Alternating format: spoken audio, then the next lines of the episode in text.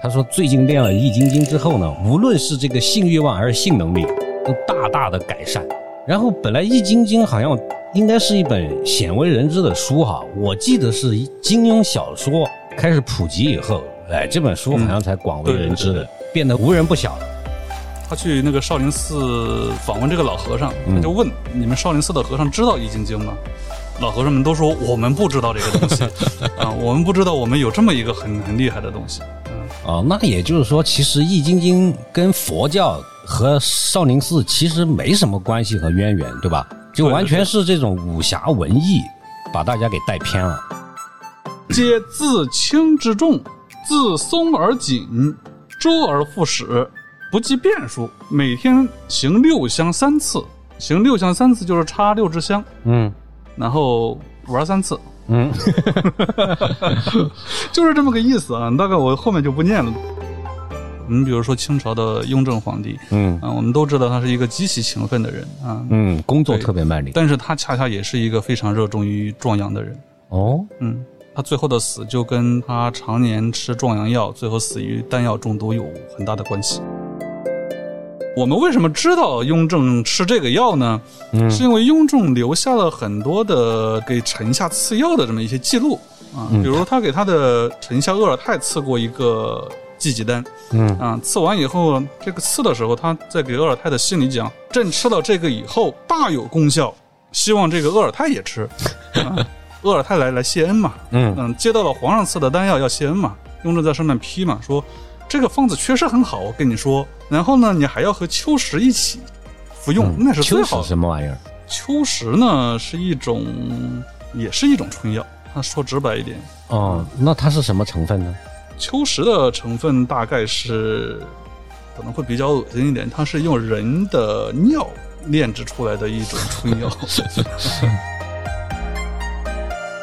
康有为突然去世的时候，大家都这么说，说他做了这个移植睾丸术，把猩猩的睾丸啊移植到了自己身上，然后以求返老还童吧。嗯，啊，但是但这个事儿不是真的呃吧？这个是小报的留言啊，哦这个不是真的。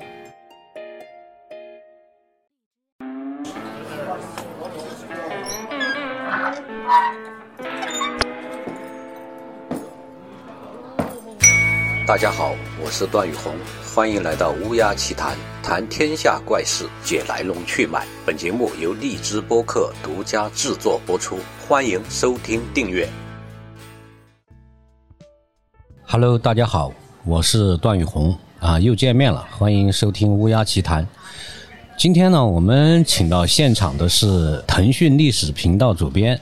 著名的历史类媒体号《短史记》的创办人陈旭斌老师。根据这个时事和热点，考证事实，辨析真伪，纠正错误观念，是陈老师最深厚的功力之一啊。他写过很多这方面的脍炙人口的文章。最近呢，陈老师又出版了一本书，叫做《秦制两千年》，有兴趣的朋友可以去做进一步的深度阅读。今天呢，我们请陈老师过来呢，是想一起聊聊一个话题啊，比较有意思，就是壮阳文化。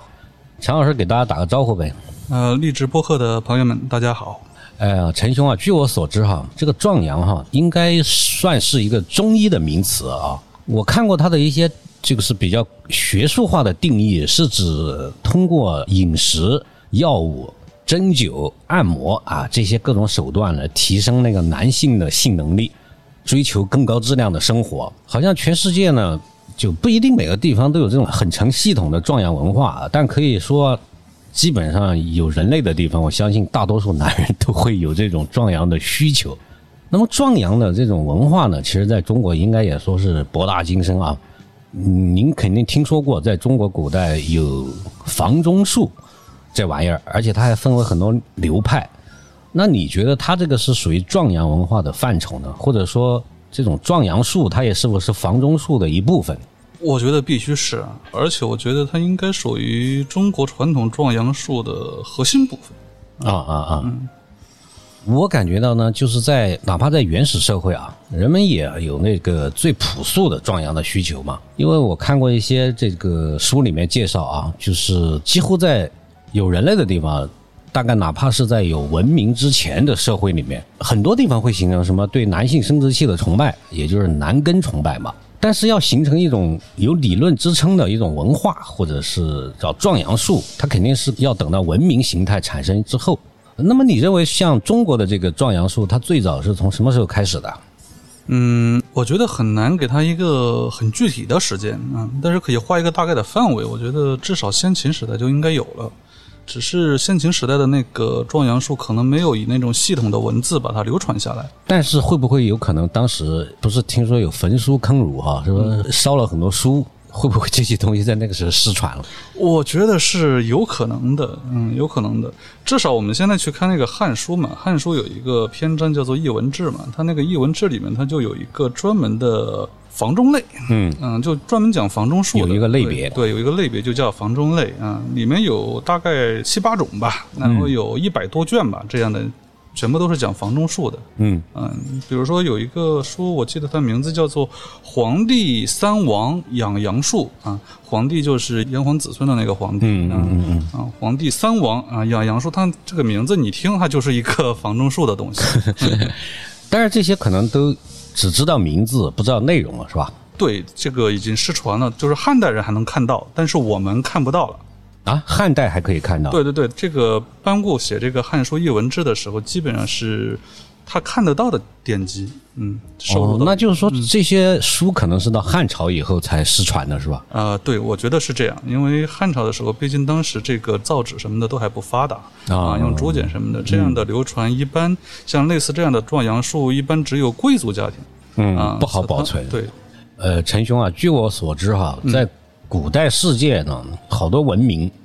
都有自己的房中术的书籍，或者说叫性学著作。嗯嗯嗯，他们的内容呢，无非就是教授大家如何去追求性快乐，呃，怎么去壮阳。我听说古印度有一部叫《欲经》，就是欲望的欲啊。嗯嗯嗯。古罗马呢有一部叫《爱经》，你刚才也提到了中国古代那个《汉书》《艺文志》这些书，我倒是听过一些的，其中一部分的名字，像什么《玄女经》啊，《素女经》啊，对彭祖经啊，哎，都是这方面的书。到了这个明朝、清朝的时候，好像是咱们中国历史上情色小说特别兴盛的时期啊。嗯，对对对，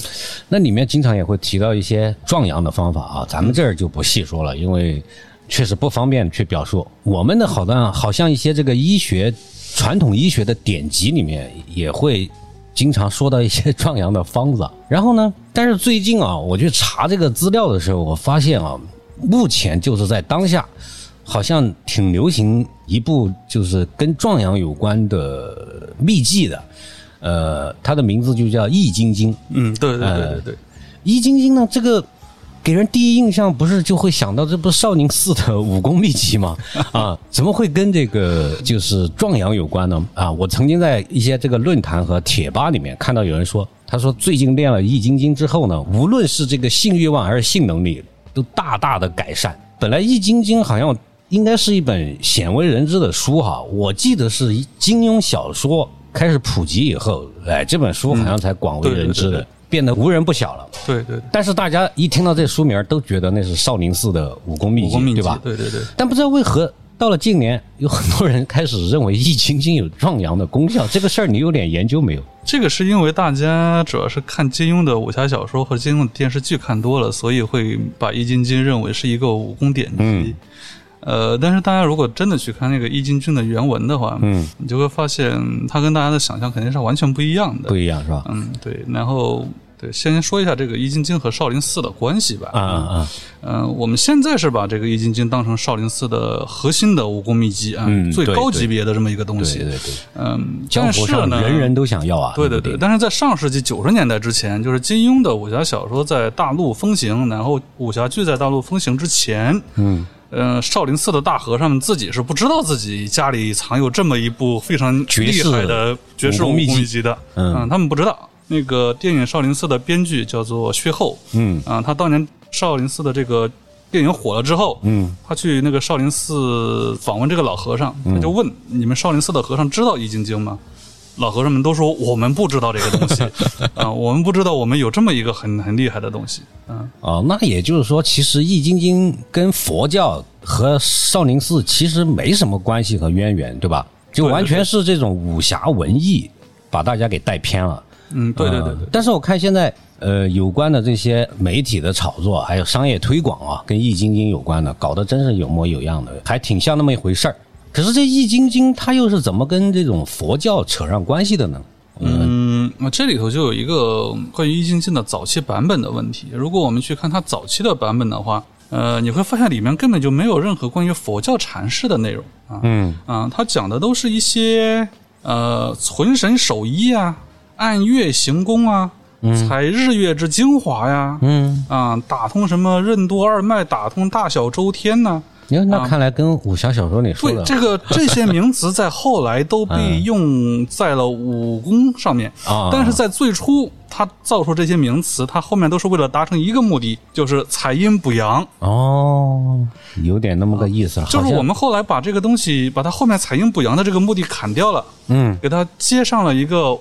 武术层面的一个东西。嗯嗯嗯。啊，但它实际上是采阴补阳的。那刚才听你这么一说，好像这个东西是跟道家感觉关系会更近一点吗？对对对，它应该是属于道家语流的这么一个东西啊，就是最初是道家，嗯、炼丹壮阳，然后造出来的这么一个东西，后来变成了一个被佛家拿走了。哦，是佛家拿走的，还是我们文学家给他拿到佛家去的？我觉得是小说家先把它拿过来之后，然后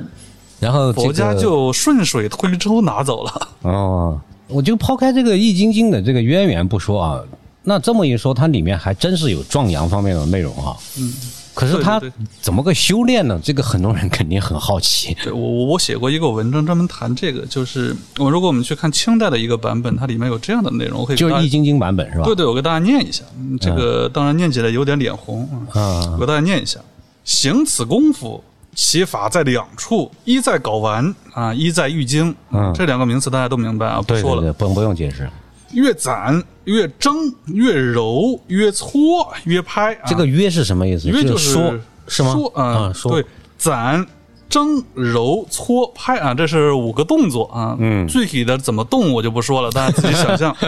啊，然后他最后面还有讲更具体的，说哪些部位用哪个动作。比嗯如说，他说在浴经曰咽，就是咽口水的咽啊嗯啊，；咽口水的咽。嗯，曰洗就洗手的洗，嗯曰握就是握手的握，嗯嗯就是在浴经这个地方要用咽、嗯洗、握这么三个动作。嗯嗯嗯，然后它后面还有，还它不光是指这三个动作啊，它还有束束缚的束嗯啊，这个我就不明白是什么了。嗯嗯越养就是以修身养性的养，嗯这个养我也不明白它到底是怎么养法。它后面还说啊，用手行功，嗯大家明白用手行功是什么意思吧？嗯，就是用手，有点明白，对对对，但也不能太明白。然后是皆自轻之重，啊、嗯自松而紧，周而复始，不计变数，啊、嗯啊，每天啊行六香三次，啊行六香三次就是插六支香，嗯然后玩三次，嗯， 就是这么个意思啊。大概我后面就不念了，大概就是这么个意思。呃啊，这个是清代版本的《易筋经》里面的内容啊。我来看看啊，就是咱蒸、，嗯拍、嗯揉、嗯搓、嗯握。嗯，对，嗯，但是这个还是不太理解，它这个六字诀啊，好像是一嗯个什么具体的内容呢？是怎么个练法 呢？所以我很推荐那个听众朋友有兴趣的，可以找《易筋经》来自己看一看啊，也可以试一试看有没有效果。这个常老师，你可以能不能把这个，因为这个感觉好像有个口诀似的啊，这个嗯口对对诀叫什么来着？好像听你说了六个字，六字诀。对对你这六字诀，你能不能详细说一下？ 有有兴趣的听众朋友也可以去，呃，相当于得到一个指导嘛啊，这个不是我的功法，啊这个是《易筋经》的功法。呃嗯我就拿着按照《易筋经》上面的记载，我略作解释吧。嗯，嗯，哎，也不用解释太详细，大概说一说就行。比如说他讲那个握子功啊，握子功就是用手握。他讲要努气至顶为得力，就是要努气啊，努气大概就是说这个手啊那个劲儿啊、要至顶啊，哪个顶就不说了。嗯嗯啊、呃，日以为常，就是每天要做这个事情，哦每天要握。嗯，嗯，还要勤他说勉那个洗呢要用药水，嗯、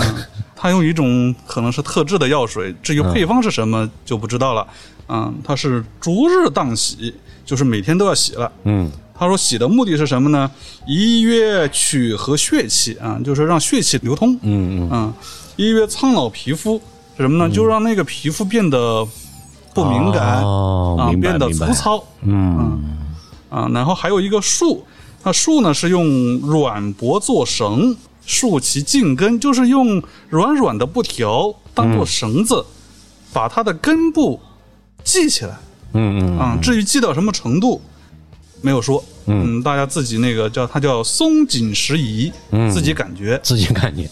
对，最后是取其长身不屈之意，嗯就是让它在一个海绵体比较饱满的状态嗯啊，然后把它系起来，嗯然后不让它缩回去嗯，啊，大概是这么个意思啊哇。，然后他后面还有很多，他说最后练成了之后呢，叫做攻城物壮，就是攻城了以后那个物体啊很壮，嗯嗯，鏖战胜人啊，对对对鏖战鏖战啊，鏖战就是嗯，这个意思，就是打对仗对。对，嗯。但是呢，他又告诫说，切勿驰骋多战，嗯嗯，啊，这样呢方能 无敌。啊，大概是这么一个东西，啊《易筋经》里面的啊六字口诀。嗯，看来《易筋经》还是真有干货的啊。然后呢，我感觉《易筋经》这个它应该是属于好像类似是用一些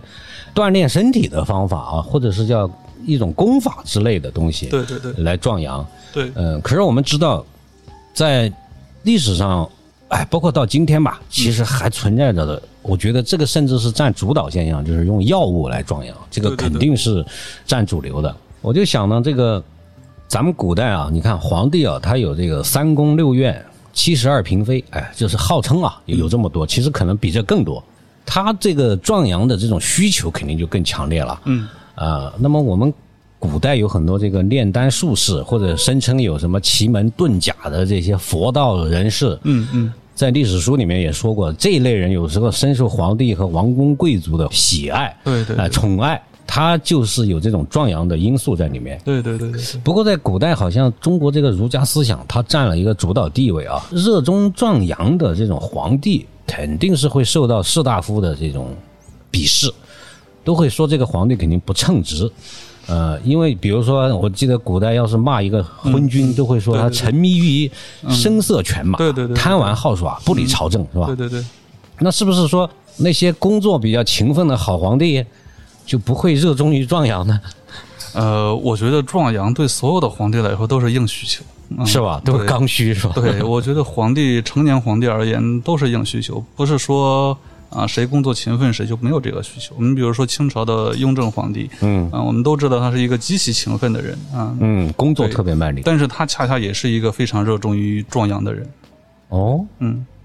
他最后的死就跟他常年吃壮阳药，最后死于丹药中毒有很大的关系。哎，我记得当时那个电视剧《雍正皇帝》哦，特别火。呃，那电视剧里面，我印象中好像雍正是因为工作太劳累了，给累趴下的啊、一里面有很多嗯对对镜头，对他一边咳嗽吐血，对对对对一边批改奏章。对，我也有这个印嗯象。嗯嗯，旁边的什么太监啊、心腹大臣看着都特别心疼。哎，但没想到他居然是死于服这个壮阳丹药。嗯，电视剧在某种程度上，我觉得他对雍正的美化比较严重，嗯，不太符合这个历史事实，尤其是关于他死的这个方面。嗯嗯，那你说说他这个细节？为什么我们知道雍正是服丹药而死的呢？主要是他儿子乾隆把这个马脚给漏了。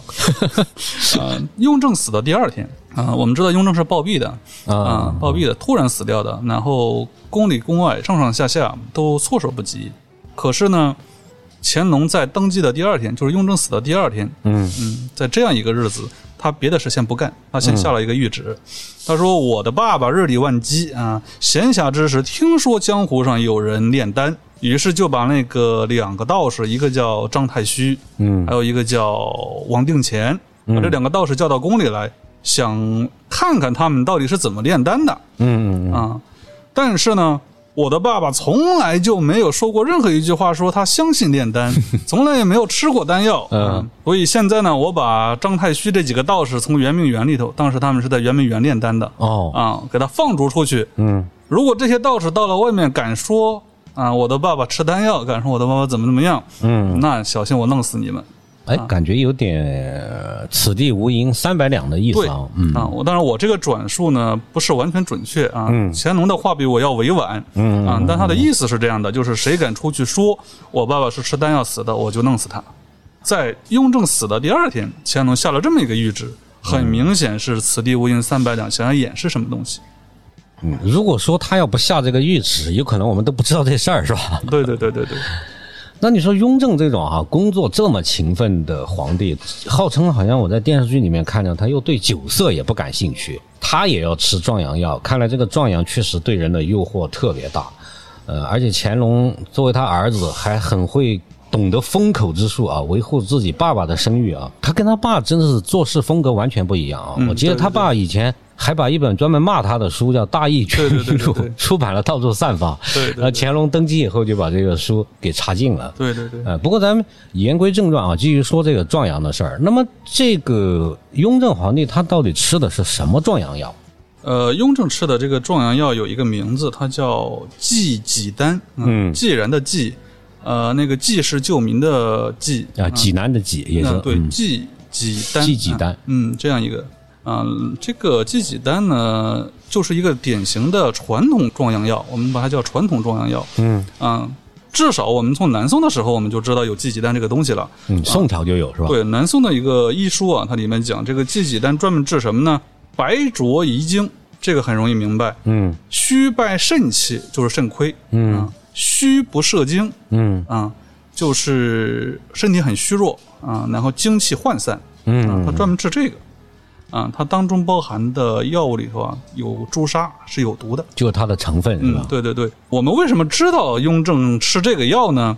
是因为雍正留下了很多的给臣下赐药的这么一些记录啊，比如他给他的臣下鄂尔泰赐过一个济济丹，嗯啊，赐完以后，这个赐的时候，他在给鄂尔泰的信里讲，朕吃了这个以后大有功效，希望这个鄂尔泰也吃。啊，啊雍正还在那个就是鄂尔泰来来谢恩嘛，嗯嗯，接到了皇上赐的丹药要谢恩嘛，嗯嗯，然后雍正在上面批嘛，说这个方子确实很好，我跟你说。然后呢，你还要和秋实一起服用，那是最嗯秋好实的。什么玩意儿？秋实呢是一种，也是一种春药。他说直白一点，哦，那它是什么成分呢？秋实的成分大概是可能会比较恶心一点，它是用人的尿炼制出来的一种春药。 啊，那看来这个雍正皇帝啊，呃还挺够朋友啊，哎呦，咋说呢，就是挺够哥们儿、啊，自己吃觉得好，还要推荐给他的心腹大臣。对对对呃，你看这个雍正，他应该是个很爱面子的皇帝啊，很好面子的。那你说他吃这个壮阳药，还分给这个臣下吃，他也不怕有损颜面啊。雍正其实，嗯，每次赐这个药的时候，他都有一个名头啊，他不是说让大臣们去好女色，嗯啊，他其实每次赐药的时候，都是为了让说，我给你们吃这个药，希望你们子嗣多多啊啊，多子生多儿子啊，多子生多福对对对，他都是这样子的一个说辞啊。嗯，比如说他这个，他给田文镜啊，田文镜赐这个季己丹啊，他就说啊，季己丹这个东西我天天吃啊，所以呢，我希望你也吃啊，我希望你现在七十岁了，嗯我希望你多生儿子，嗯嗯，不是说让田文镜七十岁了去好色哦啊，希望田文镜七十多岁了还能生儿子多，子多福嘛，啊，对对对，但是我还是觉得有点奇怪啊，就雍正既然这么勤奋，那么多时间去管理朝政，他好像的子女在皇帝中，我觉得也不是特别多的啊，生的孩子啊，对对对，那他服这些壮阳药又是图个啥呢？是吃了以后更有精力工作吗？嗯，管理朝政吗？嗯，我觉得有这方面的缘故啊，他除了想让自己也多子多福以外，嗯。啊他也跟他的这个工作模式有关系啊，他统治这个国家的手段和他的祖辈康熙是不一样嗯的。嗯啊，他搞了一个密折奏事制度啊，就是下面的大臣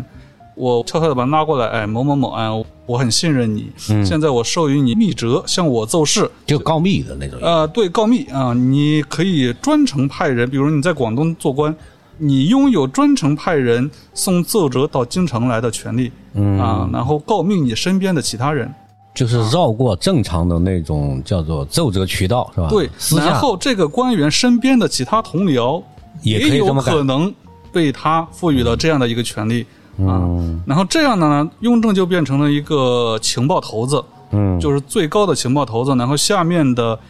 上千的官员都是他的情报网里面的一员。嗯啊，他每天他都要看这些奏折，然后从大家的举报当中、密奏当中看看谁是可信的，谁是不可信的。这个工作量会变得非常大。嗯啊，他的主要精力就耗在这上面了，所以我觉得他需要吃这些壮阳药，来让自己的啊有这个精力去干这个事儿。呃，说了那么多啊，我发现啊，在很多文艺作品中，我经嗯常看到这个关于壮阳术和壮阳药嗯有关的人士，经常是道家人士为主。对对对，那么中国古代不是有很多什么诸子百家嘛？嗯对哦，那么我就在想，这个道家、儒家，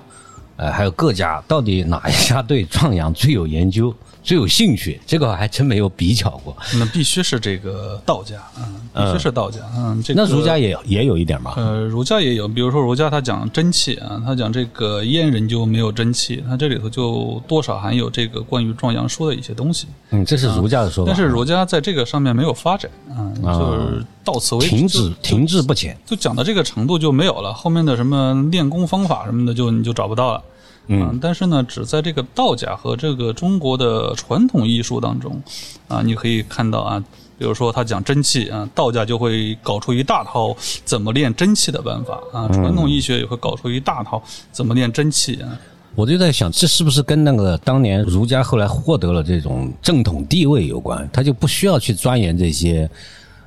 旁门左道啊、另辟蹊径啊。然后道家他在民间，他就必须得要去在这方面有所发展，信徒。我觉得可能是有这方面的原嗯因啊。儒家毕竟是一个政治性的一个东西，啊，对，呃，就研究治国平天下了。嗯，对对对。那道家的那些壮阳理论，常老师有研究没 有？我我这方面研究 不多，嗯但听说过一点吗？ 对，只能说听说过一点。啊嗯你比如说这个，我们今天讲真气啊，那个你看那个武侠电视剧里头、武侠小说里头啊，大家都练了一身的真气啊，然后六脉神剑，真气到处飞。嗯可是，在道家的这个里头，这个真气不是用来练六脉神剑的，嗯真气是用来壮阳的。 是吧？啊， 对，对，那个道家里面的真气高手全部都是壮阳高手啊，比如说这个、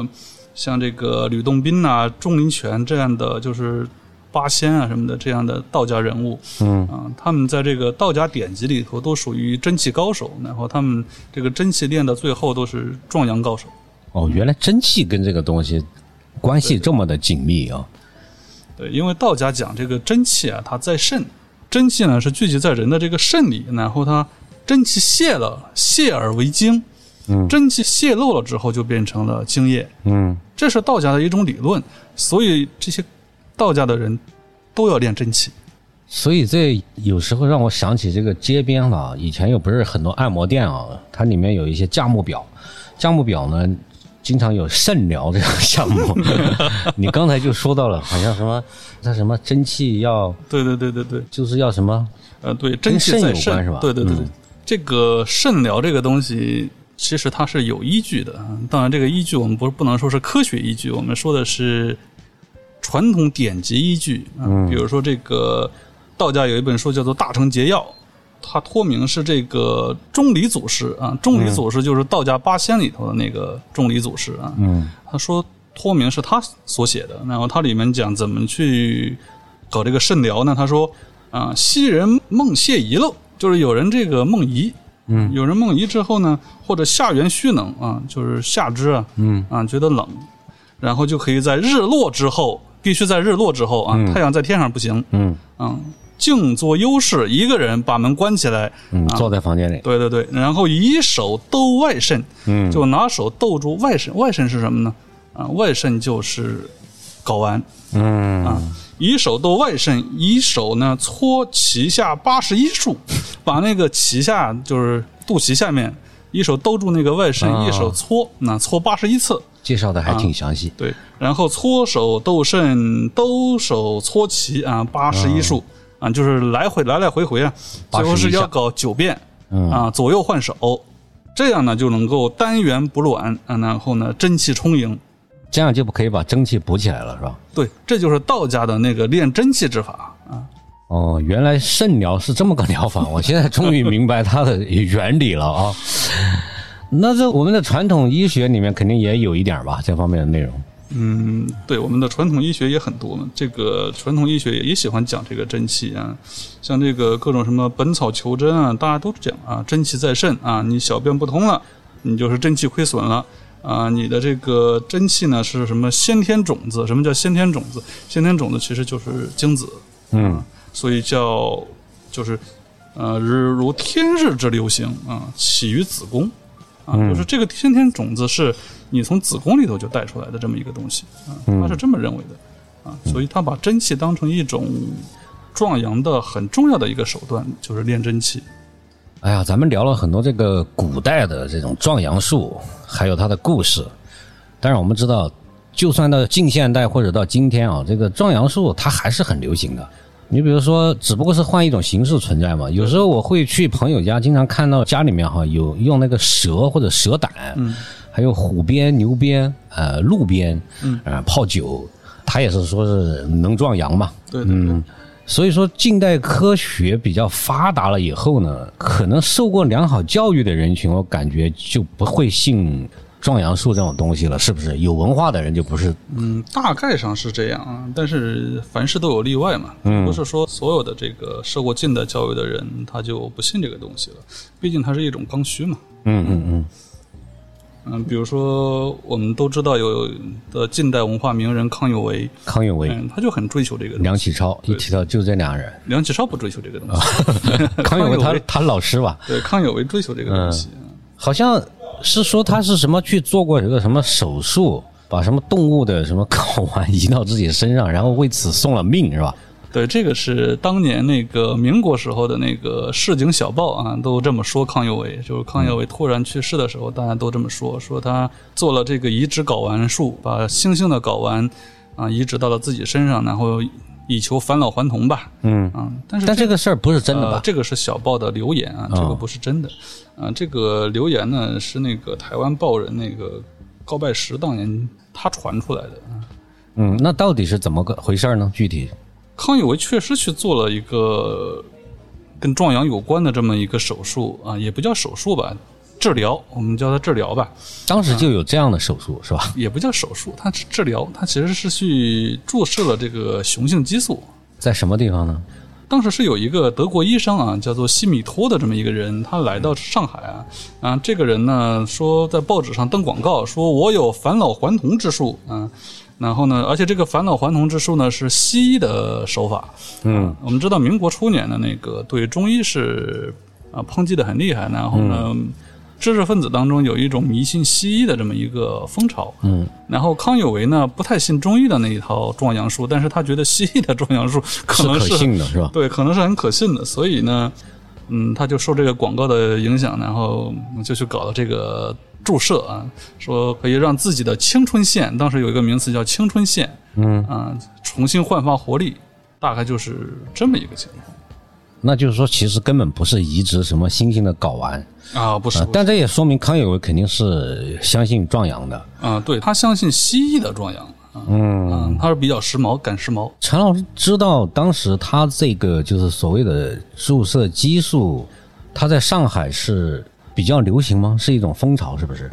嗯，对，注射激素是很流行。然后它为什么后来会被演变成换睾丸呢？也跟这个流行的风潮有关系，因为注射激素和换睾丸这两种东西吧，在上个世纪的二十年代、三十年代的欧洲嗯啊，都风行过，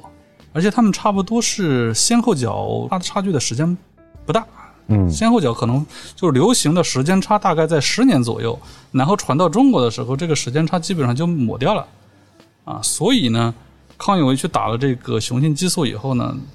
大家就把它跟另外一个流行的潮流，就是换睾丸的这么一个潮流混在一起，混在一。起，啊，然后说他去换了睾丸。因为换睾丸这个事儿，我觉得会更耸人听闻一些。对对对，康有为这个事儿还真有点冤枉啊。其实，嗯对对对但是换睾丸这个事儿，我觉得也不靠谱吧。呃，换睾丸呢，在欧美呢，曾经是一种风潮呢，就是呃那个时候打针呐、移植睾丸呐、都是很常见的。那个大概是在一八八零年代和一八九零年代这个样子啊，嗯、有很多的欧洲的这个医生啊，给自己注射这个狗啊、豚鼠啊，这样他们身上睾丸里提出来的这个提取物。嗯，那也就是当时西方的一种壮阳术。对 对，西方民间的一种壮阳术， 嗯，然后很多人这么干，嗯，其实康有为这个事儿呢，我具体情况我不知道，我只是听说过一点背景。但是呢，呃，说到刚才讲的这个，就是所谓的这种当时在西方流行的这个壮阳术，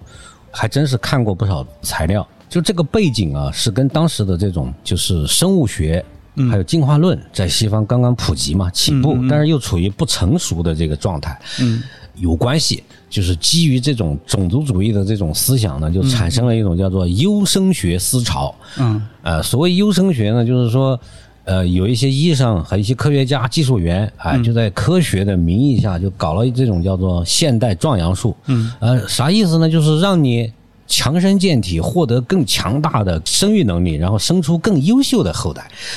啊、然后就是说，通过科技手段，让这个哎、年老的白人男子返老还童。因为在当时出现一个情况，就是好像当时欧洲，就是尤其是西欧国家，它已经就是完成这个工业化以后啊，嗯对对对还有城市化率的提升，嗯就导致它这个就是生育率也在下降。对对对，然后呢，还有这个，就很多人就担心说，这个白人是不是会灭亡啊？嗯呃，嗯孩子越生越少，对对对呃，那以后劣等民族越来越多怎么办呢？所以就开始做这种呃试验，就是把什么呃，就像您说的睾丸 动物的睾丸移植到对他们睾丸认为提取很液强壮的动物移植到人的身上。但是其实这个从科学角度来讲，我觉得也是真的不靠谱，因为你都不是一个物种，你绝对有排异反应，对吧？对对有排液反应，你就是同样是人类，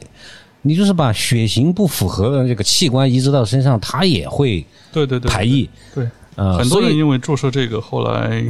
丢掉了性命嘛，所以在欧洲只风行了几十年就没有了，对对然后对在中国传到中国的时候，已经是这股风潮的尾声了。但是就是说，如果说他要移植这个睾丸啊，把动物的睾丸移到人身上是肯定要失败的。肯定的是吧但？后来好像有一些医生就，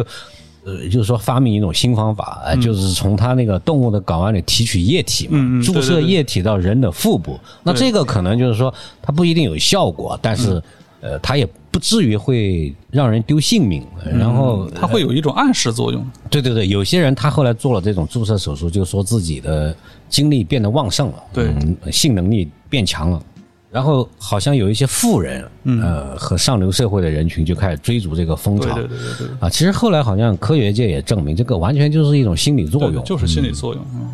这主要是因为呃，全世界都普遍的有这种壮阳需求嘛，呃各种各样，所以各种各样的壮阳术啊，无论是古代到现代，它都不会消失。嗯包括我们现在，呃，市面上你都能看到很多什么祖传秘方啊，什么之类的啊，嗯，这个壮阳神药之类的这种东西，其实从科学的角度来讲都不可信。 嗯，对，你还别说，现在除了那个传统的所谓牛鞭、路嗯边、虎鞭泡酒壮阳， 然后其实现在新涌现出来的这个壮阳药物啊，真是千奇百怪的，都嗯是声称，尤其是你开车的时候，你在北京开车，你打开收音机，经常就会发现有几个频道，嗯，都在卖这个壮阳 药，声称是什么宫廷秘方，对对以前对对皇家特供。呃，然后呢，有一些人自称自己是老专家啊，嗯在里面跟那些服过药的患者打电话聊天，嗯呃，患者声称他吃了这个药以后，哎呀，获得了神力，找回了第二春。对，然后呢，那个内容其实聊得挺黄的，我跟你说啊哦，有时候他们是打着这个医药的名义在那说呃说黄色故事，我感觉，所以开车的时候喜欢听个玩嘛，逗个乐嘛，嗯，不存在什么真正的宫廷秘嗯方。如果真有的话，它就是啊，我前面说的雍正皇帝吃的祭己丹和秋实啊，祭己丹就是里头有朱砂的，嗯，有毒的；秋实就是以人尿、童子尿炼成的东西对，啊。其实我就讲我有个朋友的事儿啊，我有个朋友呢，他长期高价购买一款